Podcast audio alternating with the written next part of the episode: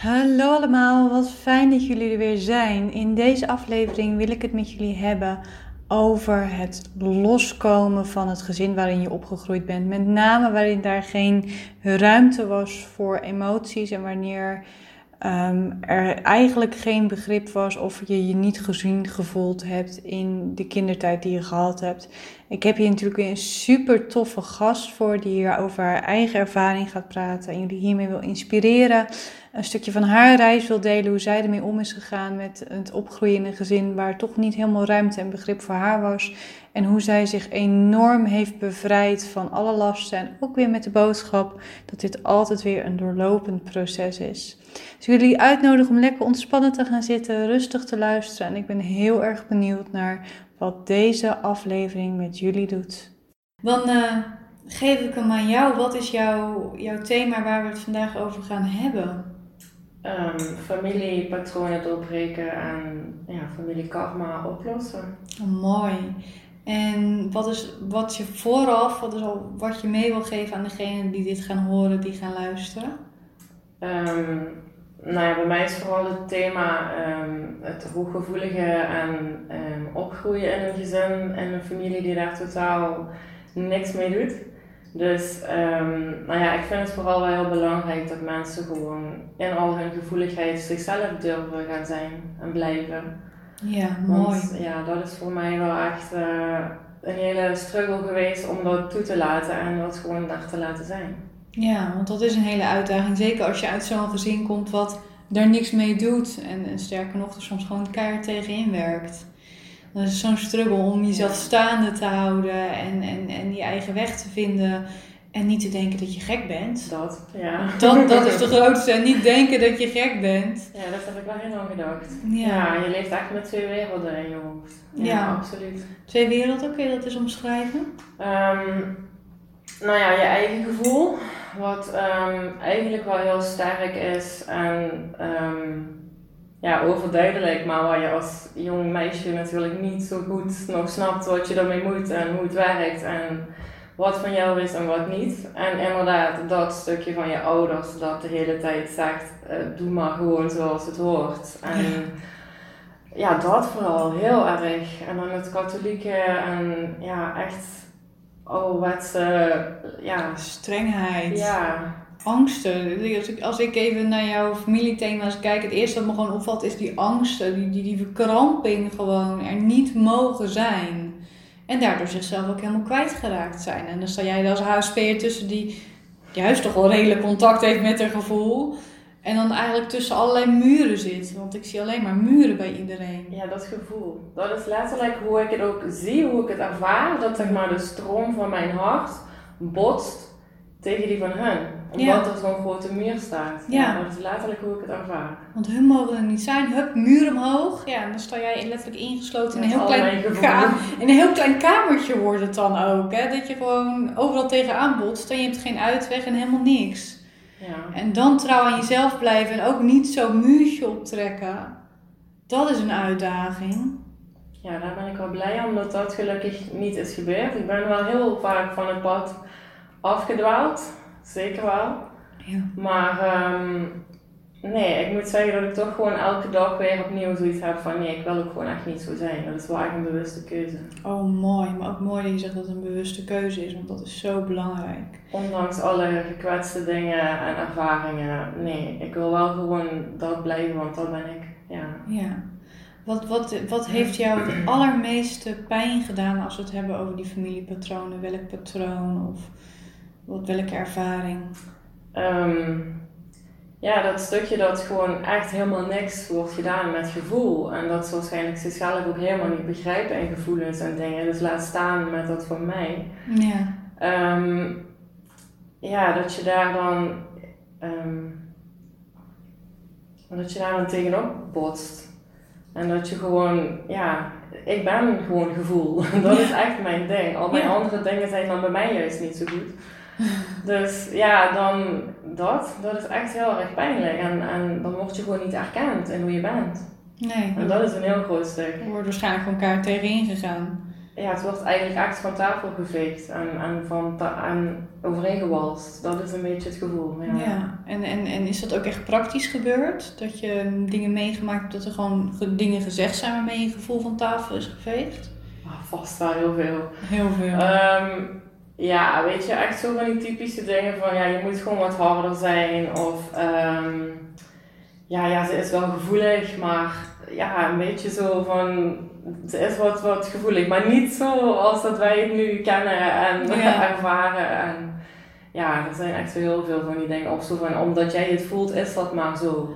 oh ja, dat echt eh, doe maar normaal zit Ja, in, doe maar gewoon lekker nuchter. Ja. Want, eh, Stel je niet zo aan, die is ook zo groot dan. ja, Oeh, dat zijn hele snijdende dingen. En wat zei je dan tegen jezelf als je dat zo voelde, die muur? Of wat zeg je nu nog tegen jezelf? Ehm, ja, nu is het wel heel anders. Ik ben nu inmiddels wel echt aan het leren ermee om te gaan en het er ook gewoon te laten zijn. Want juist doordat het er nooit mocht zijn, werd het enorm groot. Ja. Echt alle dingen, ja, het werd echt drama. Echt gewoon pijn in je hart, letterlijk. Ja. Omdat het er niet mocht zijn, omdat je gewoon niet gezien wordt met al je gevoel en je emotie. Ja. Terwijl het het eigenlijk gewoon, ja, laat het kindje even huilen en geef hem een dikke knuffel en dan is het goed. ja. Het is eigenlijk super simpel, maar Ja. ja. dat was er niet. En dan is het allemaal heel groot geworden. Ja. Ja. ja, en als ik kijk in jouw energie, dan zie ik heel erg dat het nu, wat nu weer aan bod gaat komen, is een stuk met je moederskant van de familie. Volgens mij voelde ik dat ook al toen je mailde. Ik dacht van oké, die, die moederskant, daar ga jij nog verder in helen. Ehm, wat is daarin echt het belangrijkste inzicht wat je gehad hebt? In, in die, van die kant van de familie?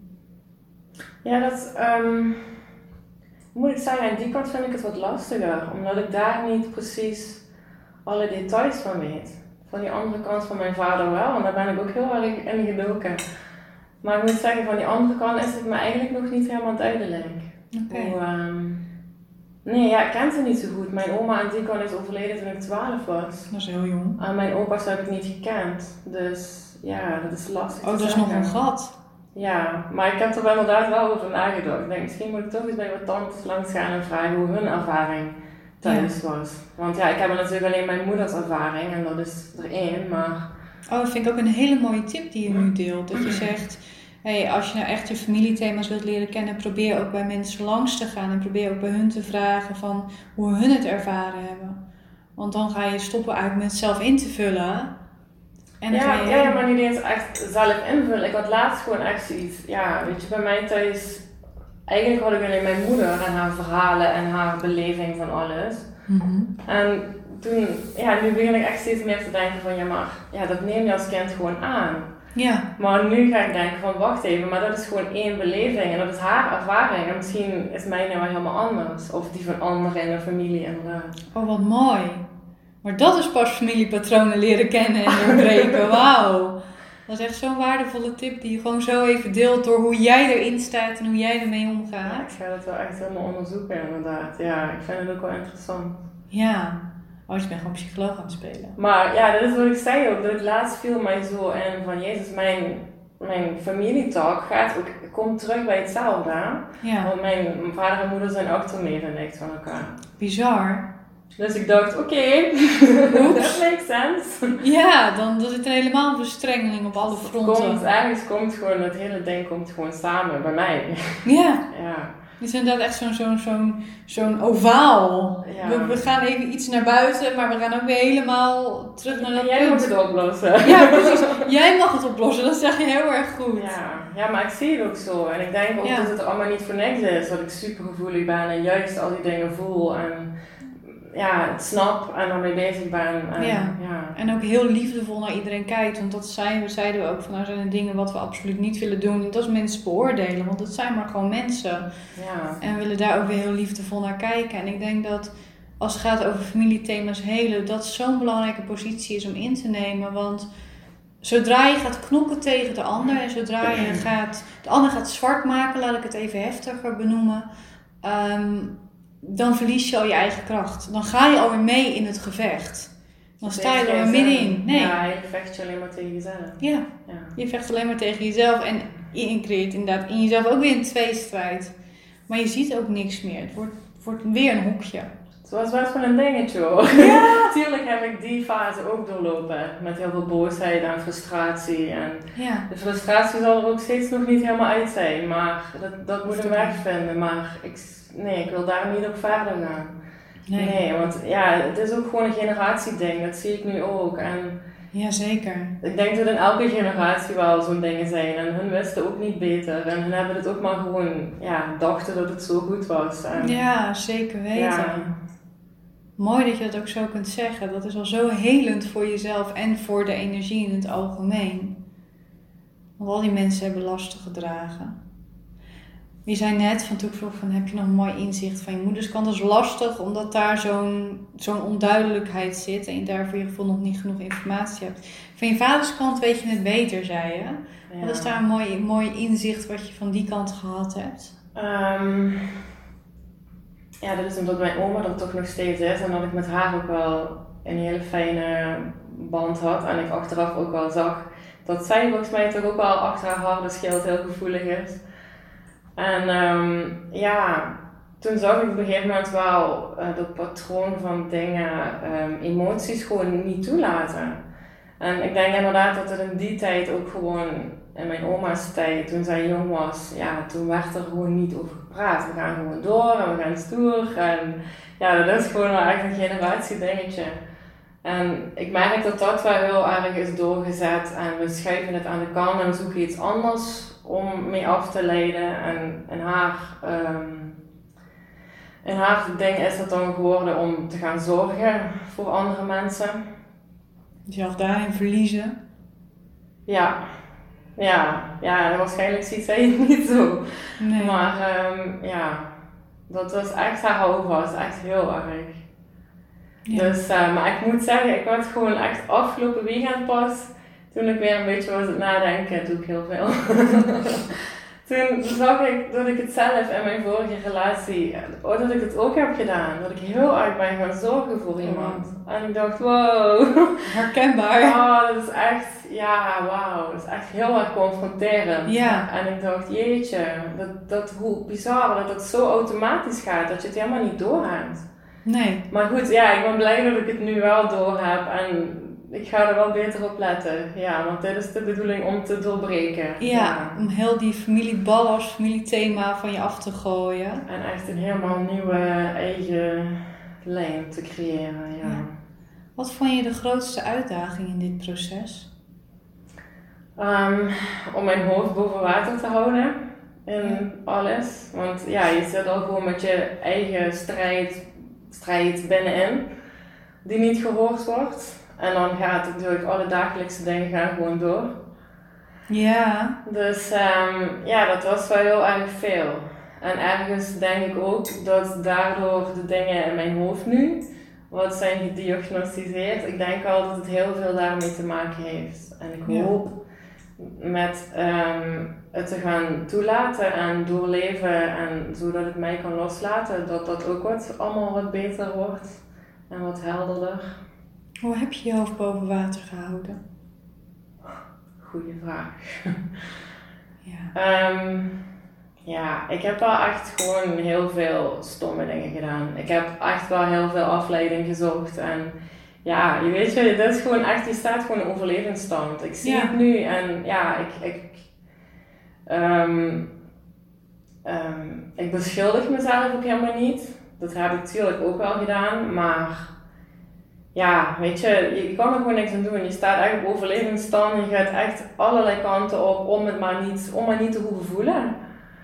Want ja, ik, ik weet gewoon, ik van mezelf ben helemaal niet zo. Ik, ik wil het voelen en ik wil het er laten zijn. Maar als jou, jouw um, omgeving gewoon met paniek kijkt, als jij gewoon je intense emoties naar buiten gooit, dan ga je ze op een gegeven moment gewoon wel binnenhouden. Want dan, Ja. dat maakt het alleen maar erger. Dan ga je je heel onzeker voelen. Ja. Dus dat ben ik allemaal naar binnen gaan keren. Ja.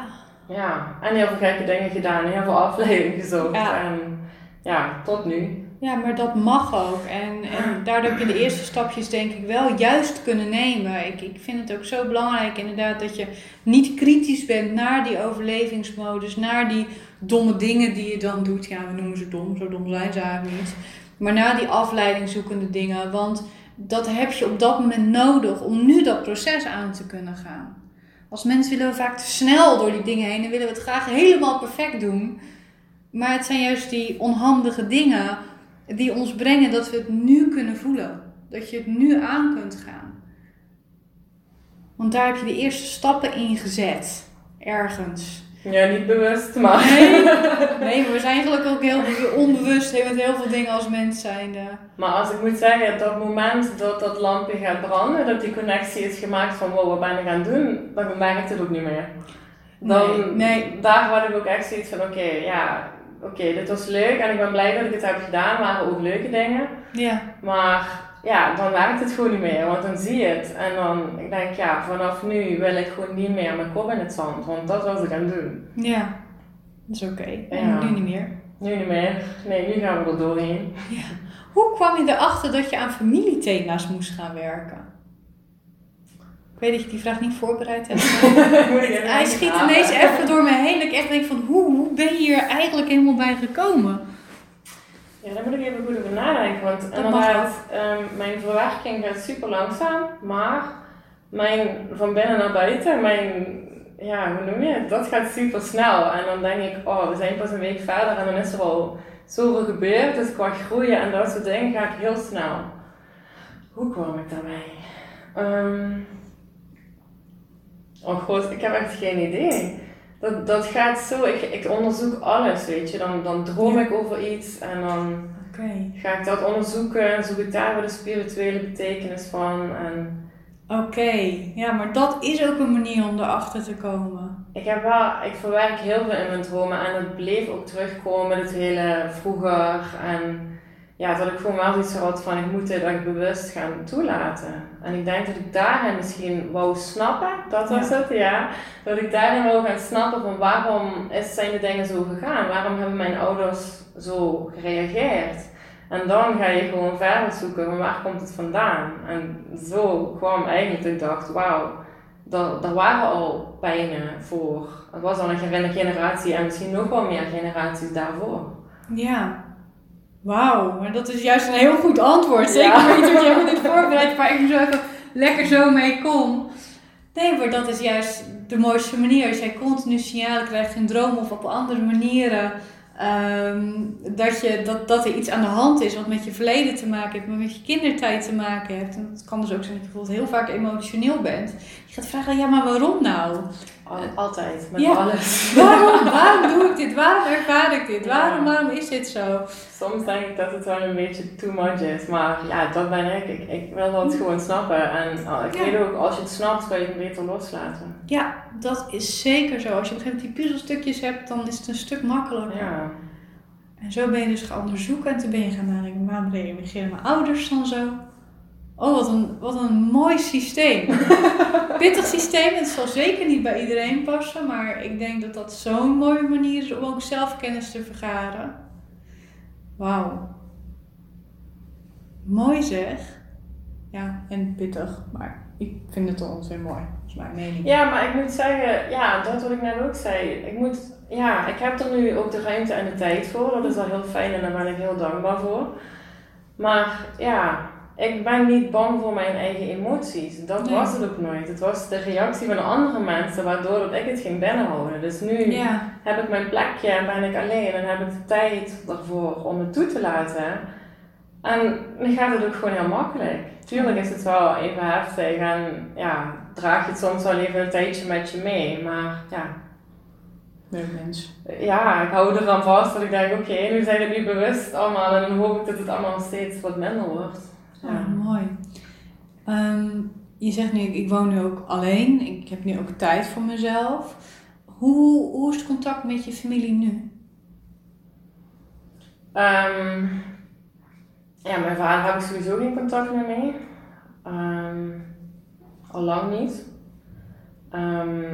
en ik moet zeggen, mijn moeder... Ja, ik hou het wel wat meer op afstand, moet ik zeggen. Ik, ik probeer het ook echt bewust, um, ben ik de uh, relatie tussen ons anders gaan zien. Dus niet meer dat verwachtingen wat je hebt als kind, want ik weet dat dat gewoon elke keer heel teleurstellend is. Het gaat er gewoon niet komen en het gaat er nooit zijn, dus dat moet ik gewoon loslaten. En als ik het dan gewoon een beetje ja, voor gezellig af en toe houd, dan moet ik zeggen, ja, dan gaat het wel goed. Oké, en dan zie je haar niet meer als moeder-moeder, hoor ik je eigenlijk zeggen. Niet vanuit je kindsverwachting Ja. naar je moeder kijken, maar het is een vrouw. Het is een vrouw Ja. ik een moeder, die een moederlijke rol vervult. En niet de hele tijd denken, oh, maar dit had ook zo gekund, of ik heb liever dit, of ik zou zo graag dit van jou willen. Ja, nee, dat. Gewoon, nee, want dan werkt het niet. Nee, dan kom je in een hele vervelende mindset spiraal terecht, waarin je continu het gevoel dat je tekort komt, wordt steeds meer uitvergroot. Moeilijk om daar los van te breken, zeg. Ja, zeker. Is continu inderdaad jezelf uitnodigen om het anders te zien. Ja. Ja, ik ben wel op een gegeven moment gaan denken van, het moet vanuit mezelf komen, want het gaat niet. Sowieso moet je het niet bij andere mensen zoeken, maar goed, ja, je eerste jaren van je leven heb je je ouders gewoon nodig. Ja, En dan, dan staat jouw ehm, mindset staat daarop. Dat is gewoon heel natuurlijk en heel normaal. Maar ehm, ja, nee, dat heb ik wel echt moeten loslaten, ja. en hoe is dan dat, dat geen contact hebben met je vader ontstaan? Hmm. Ehm, ja, ik moet zeggen dat het er eigenlijk ook nooit zozeer is geweest. Ik moet zeggen dat hij die klik met mijn zus wel heel erg had en ik meer met mijn moeder. Dus die, ja, ik kan me gewoon ook niet herinneren dat we echt ook ooit goed gepraat hebben of zo. Dat was heel afstandelijk en heel erg ouderwets. En iedereen deed een beetje zijn eigen ding. Het was echt heel erg, ja, ik voelde ook gewoon dat het erover praat. Dat de hele tijd tegen die muurtjes aanbotsen. Iedereen leeft een beetje in zijn eigen bubbel, in zijn eigen wereld. En ehm, ja, dat is op een gegeven moment wel, ehm, los van het feit dat ze mijn eh, emotionele kant niet zagen, ging het huwelijk ook gewoon helemaal niet goed. Dus dat onderling was ook al heel veel spanning en heel veel gedoe. En ehm, maar ja, uiteindelijk heeft hij mij op mijn negentiende mijn het huis uitgezet. Weet je, Zonder pardon. shit. Dus ehm, ja, maar daar heb ik eigenlijk ook nog wel een mooi verhaal over. Want dat heb ik ook losgelaten. En ik had laatst, eh, dacht ik, ik ga langs. Ik had er weer over gedroomd. En ik denk, ja, ik wil het gewoon oplossen. Ik wil het gewoon, het voelt niet goed. Ik wil niet dat er zo onopgeloste dingen blijven. Mooi. Dus ik wou langs gaan. Uiteindelijk durfde ik toch niet. En heb ik een briefje in een brievenbus gedaan. En ehm, ja, met gewoon helemaal laten we praten op volwassen toon en met respect en zonder ruzie. En mijn telefoonnummer erop gezet. En ja, nu is het daar. Meer kan ik niet doen. Oh, maar dat is wel heel mooi. Het proberen langs te gaan is al een hele stap, maar dan ook gewoon zo de uitnodiging bij de ander leggen. Ja, ik vond het wel een beetje lastig. Weet je, ik had liever zoiets van, ja, nee, ik wil nu, dan ben ik ook al 1, 2, 3, go. Ja. En toen dacht ik, ja, dat is misschien ook niet goed, want dan voelt iemand zich heel erg aangevallen en dan sta je hier opeens met al je... Ja, daar, is de, enthousiasme. daar is de empaat weer, die dat snapt. Ja, ja, ja. Toen dacht ik inderdaad, oké, wacht. Ik zit nu hier in dit, ehm, hier in mijn proces, maar diegene zit waarschijnlijk nog lang niet daar. Nee. Dus ik denk, ja, daar moet ik even over nadenken. En ja, zo heb ik het opgelost. Ja. Ik ga even, ik vind het heel, heel mooi dat je dit, ik ga even een losse tip aandelen voor wanneer je het moeilijk hebt met een ouder of een broer of een zus of een opa of een oma of zelfs iemand in je familie. eh, wat je kunt doen als je daar tegenaan loopt en dat je niet met diegene kunt praten, maar wel met die emoties blijft zitten. Je kunt altijd een brief aan diegene schrijven zonder dat op te sturen. Dus eh, wat je dan namelijk krijgt, is dan hoef je even niet empathisch te zijn. Dan hoef je even niet na te denken van oké, hoe ga ik dit goed verwoorden? Hoe ga ik dit, dit overbrengen? Hoe ga ik goed communiceren? Nee, dan kan je gewoon even je ei kwijt aan diegene. En dan kan je innerlijk kind, hè, dat gekwetste deel en je boosheid en je frustratie mag dan ook even allemaal zijn. En het maakt niet uit hoe lang die brief wordt. Ik heb wel de regel langer dan een half A4'tje, want anders ben je niet eerlijk en open geweest naar jezelf toe. Ah, het moet al minstens één A4 zijn, want anders kloppen er al dingen niet. En dan mag je alles eruit schrijven, gericht naar die persoon. Wat alleen wel belangrijk is, eh, voor je eigen proces, en het gaat niet om die ander, maar om je eigen proces, is dat je weer teruggaat naar, oké, ik heb nu alles eruit gegooid, ik, heb alles, ik ben alles gekwijt en ik heb alles neergezet. Maar dat je ook een stapje terug doet naar, oké, wat is ook weer de liefdevolle basis uit mezelf die ik wil voelen. Dus ik nodig mensen wel uit om het dan neutraal of liefdevol af te sluiten. Net wat je zelf haalbaar is natuurlijk. En dat je zegt van oké, okay, uh, dankjewel dat ik het heb mogen vertellen. Bijvoorbeeld dat is natuurlijk vrij neutraal. Of ik heb mijn ruimte even ingenomen het is goed zo. Dat je het wel afsluit. Anders dan blijft het open. En wat als het vragen zijn? Ik heb zoveel vragen. Ja, maar ook dat kun je opschrijven. Dat is lastig om los te laten. Ik heb zoveel vragen en ik zit er, waarom heb je dit gedaan? Waarom heb je dat gedaan? Waarom heb je die keuze gemaakt? Het zit me gewoon dwars en ik, ik, ik kan het niet begrijpen. En ergens weet ik het wel, maar ik kan het niet begrijpen. Op het moment dat je ook dat zo opschrijft, werkt het ook helend. Daarna de brief verbranden, inderdaad. Het shoe echt weg ermee is ook heel belangrijk. Of begraven in de achtertuin werkt ook heel goed als je niks met vuur kunt. Ehm, vragen zijn het allerlastigste. Ja. Op het moment dat je je emotie van je afschrijft of op een andere manier je emoties heelt, ontstaat er ruimte voor je intuïtie. En ook al twijfelen we vaak aan die intuïtieve ingevingen en willen we het liefste bevestiging vanuit de ander zelf, als we echt naar onze intuïtie luisteren, die naar voren komt als de emoties weg zijn of, geheel, of geuit zijn, dat er ruimte ontstaat, dan weten we eigenlijk heel goed waarom mensen gedaan hebben, waarom ze dat gedaan hebben. Okay. Ons intuïtieve, empathische deel snapt het donders goed, alleen wil het emotionele deel het nog niet horen. Dat is mooi. Dus eigenlijk heb je helemaal niet de antwoorden nodig. Nee. Absoluut niet. En vaak is het ook zo, als je het emotionele deel de ruimte geeft, dan heb je de behoefte aan, aan antwoorden ook al een stuk minder. Uiteindelijk weet je het al. Dus als ik jou vraag, waarom heb jouw vader dit gedaan? En je reageert even niet vanuit je emotie, maar vanuit jezelf, Ja. dan weet je het al. Alleen het antwoord is niet bevredigend. Dat is het punt. We hebben echt zoiets van, ja, maar dit, dit, dit, nee, dit, dit kan niet. Dit is niet goed genoeg in onze eigen Het beleving. zit in je hoofd dat het van die andere persoon moet komen. Maar Ja, denk dat, ik denk dat wat je nu zegt, dat het ook meer bevredigend is dan de antwoorden die je gaat krijgen. ja. Ja. En het grote verschil zit er ook altijd in, zeker in de waarom-vragen. Waarom heb je dit gedaan? Of hoe zit het in elkaar? Ehm, wat de ander zegt, interpreteren wij weer door onze eigen bril heen. Dus wij zeggen dan, ja. ja, wat jij gedaan hebt, hoe je het gedaan hebt, zou ik nooit bij mijn eigen kind doen. Hè, dat is die eigen interpretatie. Terwijl die ander een ander leven heeft gehad, andere ervaring heeft gehad, andere manier van denken heeft, andere normen en waarden heeft, andere manier van beredeneren heeft.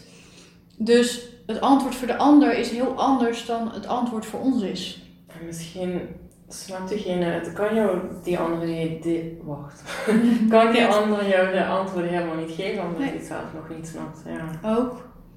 Maar als, als bijvoorbeeld, ehm, even, even, even gekscherend, hè, ik weet niet of dat letterlijk bij jou het geval zou zijn dat je vader zou zeggen, maar als jij aan je vader zegt van waarom heb je me zomaar uit huis gezet? Dat je vader nu ineens zegt van, ehm, ja weet je, er was zoveel spanning en, eh, en ik dacht gewoon dat het beter voor je was. Zou een antwoord kunnen zijn. Dat is een antwoord dat meestal ouders geven uit een soort van zelfbescherming namelijk. ja, dat. Ik denk Ja. dat er nog wel heel veel ego zit waar ik tegenaan zou botsen. Ja. Maar de kern van waarheid zit erin in de zin van er was te veel spanning, betekent eigenlijk ik kon het niet meer aan. Dat zeggen ze letterlijk dan. Ik kon het niet meer aan, ik wist niet meer wat ik moest doen. Wauw. Dus Ja. Dat zeggen ze dan eigenlijk. Dat ego is, een, is eigenlijk een hele grote klikspaan. Alleen het gebruikt de verkeerde woorden, maar het is een hele grote klikspaan.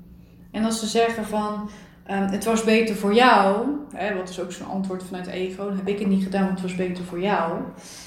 Dan zeggen ze eigenlijk, ehm, ik wil, ik, dan zeggen ze eigenlijk, en dat is het mooiste, op het ego-niveau zeggen ze, ehm, weet je, het is niet mijn schuld.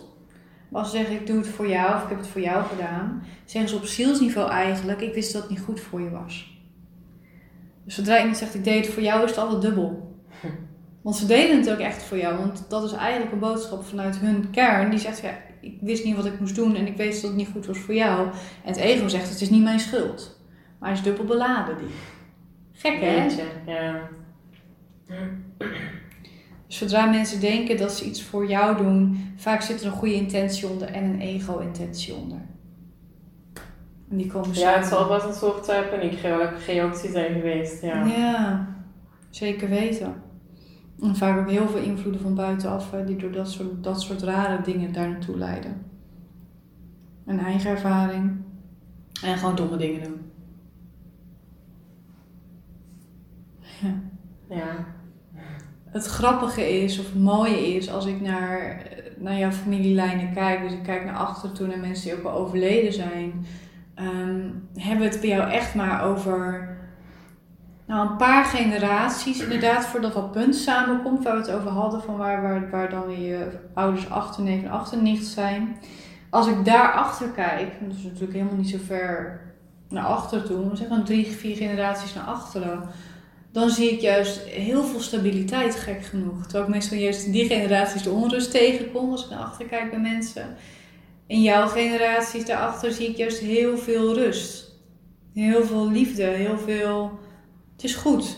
Niet op de empathische manier zoals wij nu sensitief zijn, maar wel vanuit um, het perspectief iedereen mag zijn wie die is. Oké.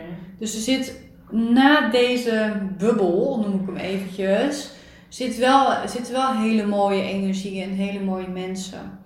En voor mij voelt het bijna alsof jij al een keer in deze lijnen hebt gezeten als familielid als over, over, over, over, over grootmoeder. En dat je gezegd hebt van wat is hier gebeurd met mijn familie. We gaan het even oplossen. Dit tolereer ik niet. Ik kom nu even terug in deze familie, want ik ga dit, deze shit ga ik gewoon oplossen. Oh. Dit, is niet, dit ga ik niet toestaan in mijn familielijnen. Het voelt voor mij echt alsof jij die keuze zo hebt gemaakt. Weet je dat ik het heel vaak heb gedacht? Dat ik heel vaak ik denk dat dat ook een beetje het hoofd boven water is geweest. Dat ik gewoon Tuurlijk heb ik ook heel vaak gedacht, ik zie het niet meer zitten. En, ja, tuurlijk. En, maar elke keer had ik gewoon heel sterk het gevoel, nee, we gaan er niks mee doen, want dat is niet de uitweg en dat is niet de oplossing en dat is te makkelijk. En ja, inderdaad, toch wel heel sterk het gevoel van, we moeten daar iets mee. Ik weet het niet. Niet zozeer altijd gedacht met die familiebanden, maar sowieso wel van, ha, we moeten hier het thema wat mooier gaan maken allemaal. Ja. Ja. Ja. Bizar. je hebt echt die missie zo tot je genomen op zielsniveau. Dit ga ik doen.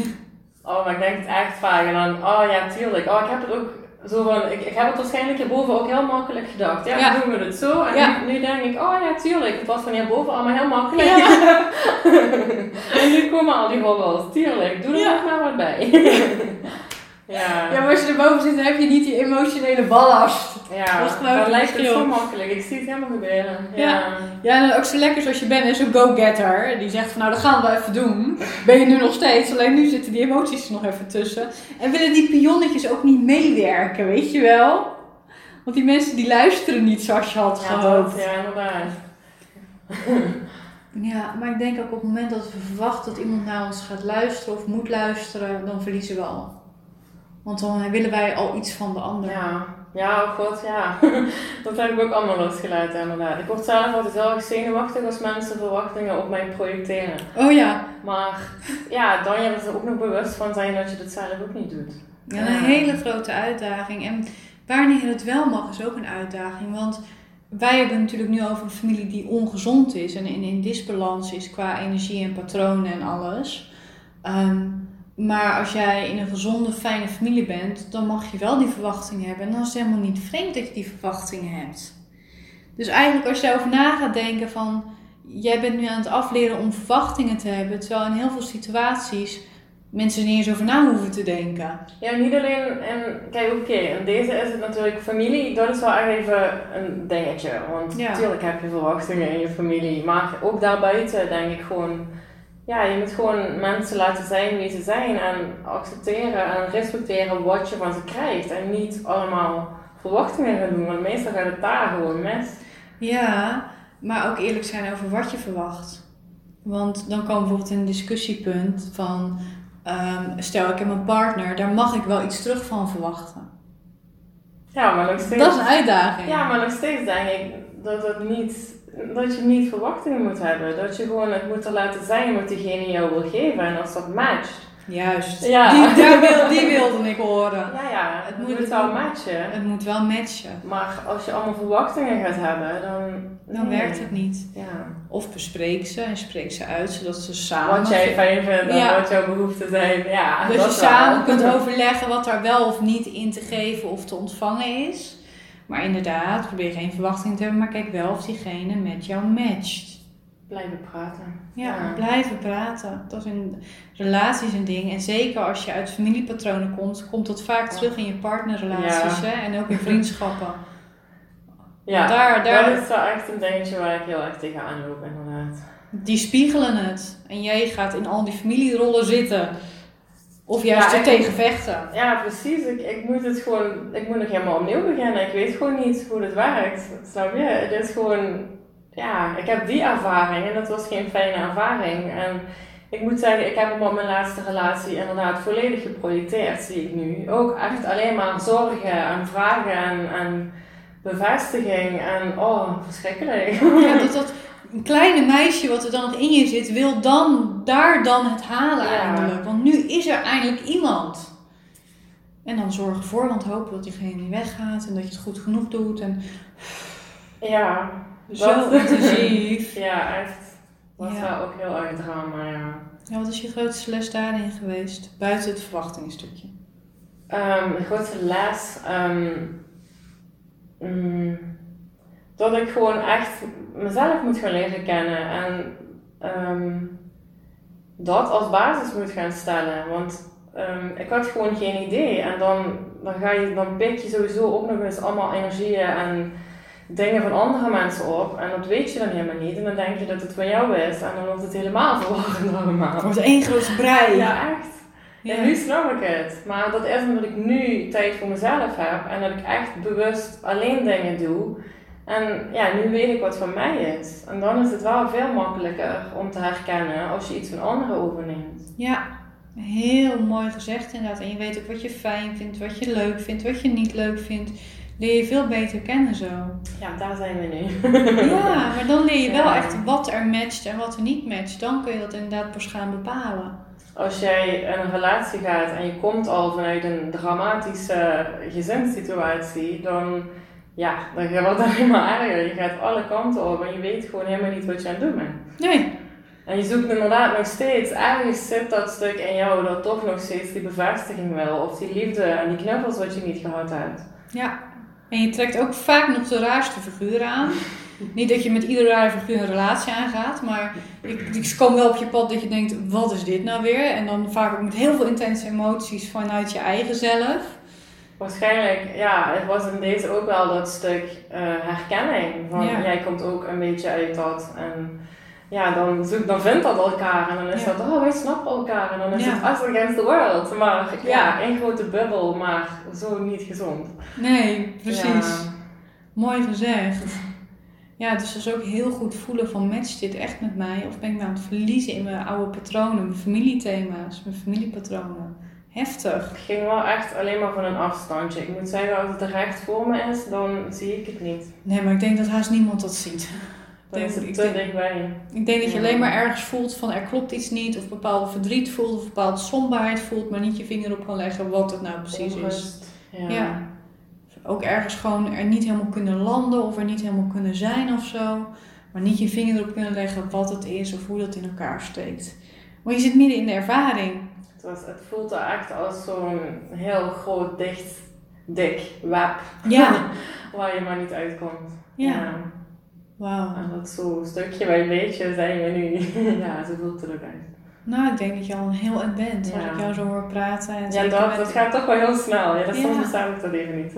ja, maar juist als je erover praat, of als je erover schrijft, of als je het op een bepaalde manier uit, dan kan het stromen. Want anders blijft het zo'n herkauwingsproces. Ik vind dat, dat we dan net koeien zijn. We verteren het en we herkauwen het weer. We verteren het weer en we herkauwen het weer. Maar wanneer is iets verwerkt? Dat, die vraag hebben we zelf zo vaak gesteld. Wanneer is iets verwerkt? Ja. Um, het is verwerkt op de eerste plaats waarin je er naar kunt kijken zonder gelijk hele intense emoties te ervaren. Um, tuurlijk, het mag je verdrietig maken, maar het hoeft niet zo dat je gelijk een huilen uitbarst. Laat ik het zo vergelijken. Het is ook verwerkt als je op een gegeven moment kunt zien dat het of oké is of dat je er iets hebt uit kunnen halen voor jezelf. Niet iedereen kan er dan ook wat uithalen voor zichzelf, maar je kunt zeggen: oké, dit is gebeurd. En de kanttekening die ik er altijd bij maak is: als jij zo meteen weer verder groeit, maar je verwerking blijft op een punt daarachter hangen, dan zul je het opnieuw moeten verwerken. We kunnen verwerken tot het punt waar we nu als mens staan, tot waar we ons nu ontwikkeld hebben. Maar als je iemand bent die zich verder ontwikkelt, dan mag je vanaf dat punt waar je vandaan komt, het punt waar je nu staat, mag je de verwerking voortzetten. Dus iets is altijd maar verwerkt tot het punt waar je nu staat. Groei verder, mag je weer verder verwerken. Je kan niet in één keer even denken, we gooien dat er nu allemaal uit. Nee, dat ik wel gedacht. Nee, alleen op een gegeven moment, zeker als je het verwerkt tot het punt waar je nu staat, is de verwerking die er aankomt, zeg maar, met je eigen groei, is niet zo intens. Dan is het alleen maar een herhaling dat je denkt, oh ja, zo was het. Ja, dat voelt even rot, maar dat was het. Oh ja, zo zat het in elkaar. Oké, en dan kan je het weer in een mooi plekje neerleggen.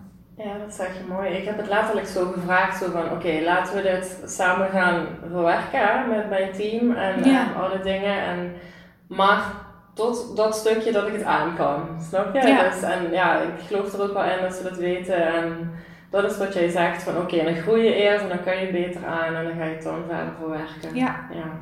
Want dat zo werkt het. Dus bepaalde thema's die we meemaken in ons leven, die blijven ook iedere keer terugkomen. Ook al willen we het helemaal niet. Maar die vormen juist die basis van groei ook weer. Onze pijn is onze voedingsbodem. Ja, daar gaat het om, hè? Ja. Dat is het idee om eh, door te leven en mee te nemen. Ja. Je noemt net je team. Ja, sorry, ik ga er toch iets over vragen. Want dat is natuurlijk een stukje wat mij altijd heel erg leuk, wat ik altijd heel erg leuk vind. Hoe heb jij om die hulp gevraagd bij de verwerking? Ehm,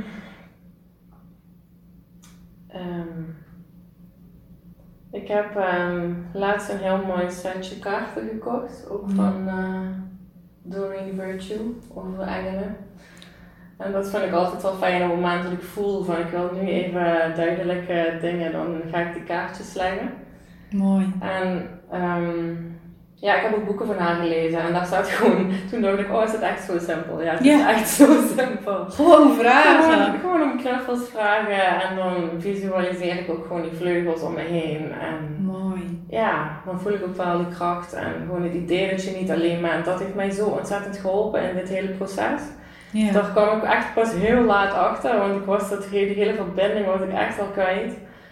Totdat dat toch op een gegeven moment weer heel duidelijk terug op mijn pad kwam. Ik heb ook heel vaak gedacht, oké, nu even niet het hele spirituele, ik heb er geen zin in. En maar het kwam toch ook echt heel bewust weer elke keer terug dat ik er niet omheen kon. En ja, het heeft heel veel houvast gegeven.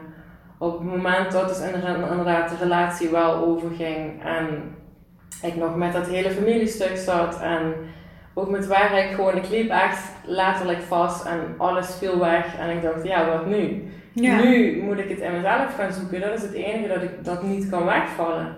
ja, dat En is zo. Dat is er gebeurd. Ja, blijkbaar is dat er altijd voor nodig. Ongeveer wel, voordat we luisteren. Ja. Ja.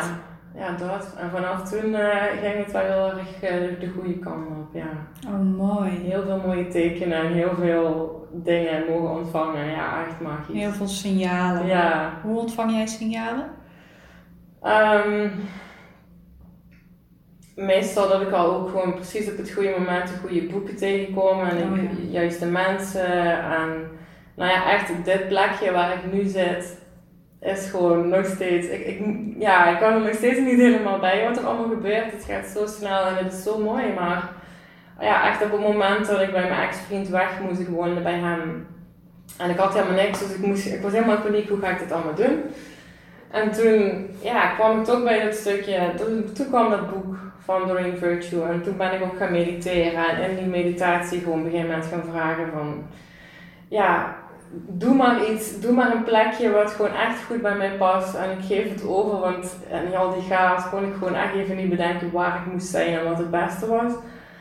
En ja, mijn, ik had geen inschrijftijd en niks en ik had, dat was mijn eerste bezichtiging die ik mocht hebben en dat was gelijk raak. Oh, mooi. Ja, dat. een- ja, dat was een loting. En, en ja, ik ben gaan kijken en ik was nummer drie. En ja, je mag het hebben. Wow. Ja, En echt als ik daar nog steeds elke dag naar buiten kijk, het, het, het matcht. Het is echt gemaakt voor mij. Ja. Ik zie het ook helemaal. Je begint helemaal te stralen. Oh, ja, dat. Fantastisch. Dus echt wel heel veel super duidelijke dingen. Ja, Ah, mooi, maar dat wil ik ook, ook juist even meenemen. Nou, jij het aantikt, ik ook kan ik het even meenemen. Want dat is het ook. Als je zo zwaar in die, die, die verwerkingsprocessen zit, dan vergeten we deze connectie. En hij is niet voor iedereen. En dat is ook oké. Hij is ook niet voor iedereen in een diep proces. Soms komt dat weer als je je lekker voelt, dat je die connectie weer aangaat. Maar gewoon dat hij er is en dat je er gebruik van mag maken. Die wil ik even meepikken met jou. Ja, ik heb er echt heel erg gebruik van gemaakt. En nog steeds. Echt, het voelt gewoon fijn. En ja. gewoon dat, dat je weet, ik heb me zo eenzaam gevoeld in al die tijd en in al die processen en dingen. En ja, gewoon dat, dat je weet dat je niet alleen bent. Ja, wauw, mooi. Dat voelt voor mij ook een hele mooie afronding. Als jij nog één tip of inzicht mee zou mogen geven aan de mensen die luisteren, wat zou dat dan zijn? Uh, niet opgeven, nooit. Heel mooi. Ook al lijkt het totaal uitzichtloos en zie je helemaal niks meer en is het helemaal een donker holletje. Gewoon blijven geloven in je eigen kracht en niet twijfelen en dat. Dat gaat er gewoon sowieso zijn of je nou hooggevoelig bent of niet. Oké, bij ons is het misschien, bij mij is het in ieder geval all over. Dus ik kon er niet doorheen, gelukkig. Ja. Maar het is er altijd en daar moet je gewoon altijd naar terugkeren. En dan kom je overal hoe dan ook uit. Mooi. Wauw. Nou, daar ga ik niks meer aan toevoegen. ik vind hem helemaal perfect. Ik ga hem hier ook afronden. Dankjewel, lieve luisteraars, voor jullie aandacht. Um, als jullie nog een leuke reactie hebben, dan mogen jullie altijd naar mij mailen of sturen. Kan ik die ook weer delen. Um, ik wens jullie ook een hele fijne en gezonde dag toe natuurlijk. En tot snel.